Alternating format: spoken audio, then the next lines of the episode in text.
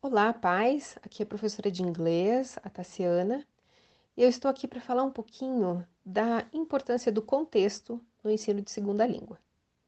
Então, por que é importante haver contexto quando a gente está ensinando um novo vocabulário, por exemplo?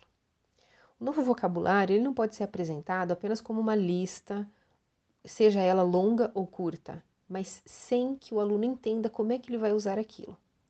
Por isso, por exemplo, numa das nossas últimas aulas, eu ensinei um vocabulário de tempo, como se diz o tempo em inglês.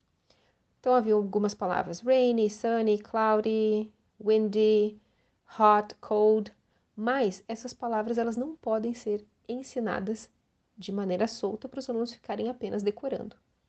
Claro que é feita a repetição das palavras, até para eles pegarem a pronúncia, que é muito importante já no início eles, eles adquirirem a pronúncia correta das palavras, mas a gente também tem que introduzir a situação em que isso é usado.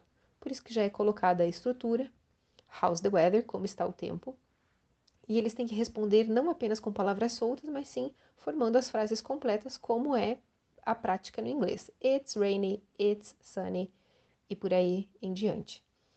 Então, esse contexto é muito importante não apenas para que eles compreendam a língua, mas também que eles compreendam como que ela vai ser usada dali em diante.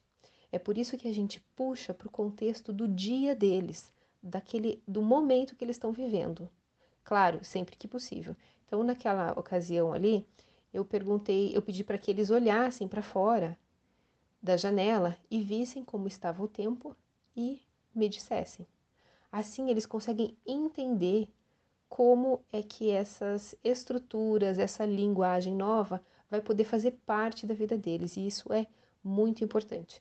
Então, a gente tem que tomar muito cuidado com uma linguagem descontextualizada, uma coisa que é só apresentada, só jogada para eles.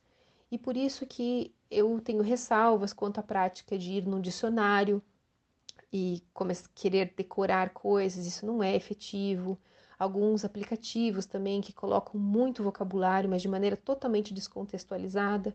Então, depois fica difícil para que as pessoas, para que as, as crianças e até mesmo adultos que estudam dessa maneira, formem frases completas e consigam é, expressar o raciocínio deles na sua totalidade, tá? Então, essas técnicas é, a gente vai aprofundando ao longo do tempo, e com isso o aluno vai realmente entendendo que aquela linguagem pode fazer parte da vida dele e ele pode dominar aquilo e usar. Tá bom? Muito obrigada.